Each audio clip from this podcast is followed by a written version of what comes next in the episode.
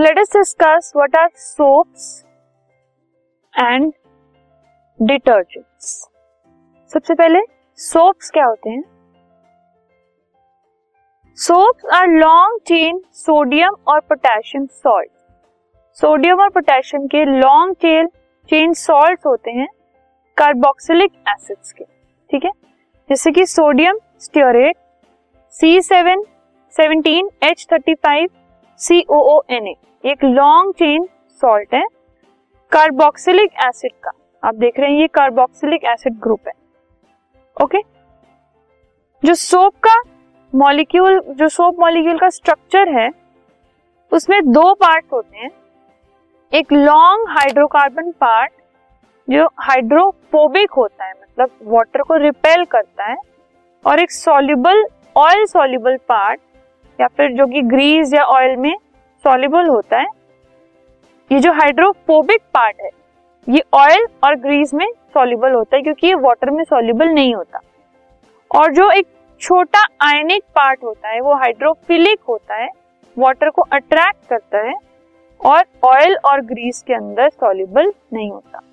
एक पार्ट है हाइड्रोफोबिक दूसरा पार्ट है हाइड्रोफिलिक फोबिक वाला ग्रीस और ऑयल में सॉल्युबल होता है और फिलिक वाला ग्रीस और ऑयल में सॉल्युबल नहीं होता। ठीक है? सो अल्टीमेटली क्या होता है कि सोप और डिटर्जेंट्स के अंदर अगर कोई ऑयल ड्रॉपलेट आ जाती है तो इस तरीके से दो पार्ट होते ठीक है? एक राइट हैंड पोर्शन जो आप देख रहे हैं, वो आयनिक पार्ट है और दूसरा वो जो आयनिक पार्ट है, वो हाइड्रोफिलिक है। और दूसरे वाला जो है, जो आपको चेन नज़र आ रही है, वो हाइड्रोफोबिक है। ये चेन ऑयल और सॉल्ट ऑयल और ग्रीस में डस्ट में सॉल्युबल होता है तो उसके साथ मिल जाता है, ठीक है? साथ मिलकर उसको अपने साथ एक मिसल बना लेता है और अल्टीमेटली वो वॉश ऑफ़ हो जाते हैं क्लोथ से। Talking about the cleansing action of soap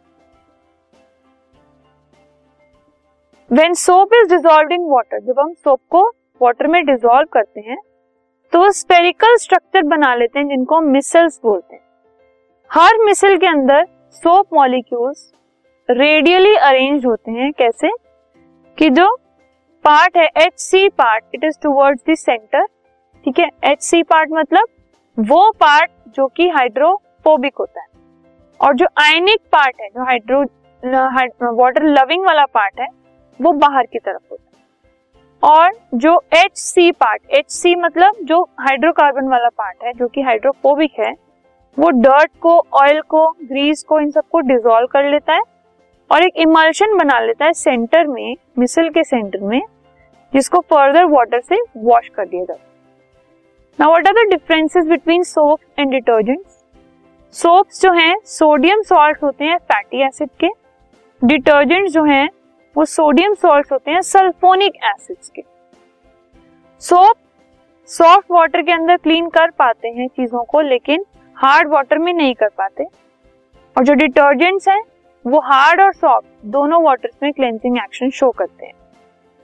soaps की जो क्लेंजिंग एक्शन है, वो डिटर्जेंट जितना अच्छा नहीं होता और जो डिटर्जेंट्स हैं, वो सोप से ज़्यादा बेटर क्लीन करते हैं। सोप्स बायोडिग्रेडेबल होते हैं और पॉल्यूशन कॉज नहीं करते बट कुछ डिटर्जेंट्स नॉन बायोडिग्रेडेबल होते हैं और पॉल्यूशन कॉज करते हैं। So this is the end of the chapter carbon and its compounds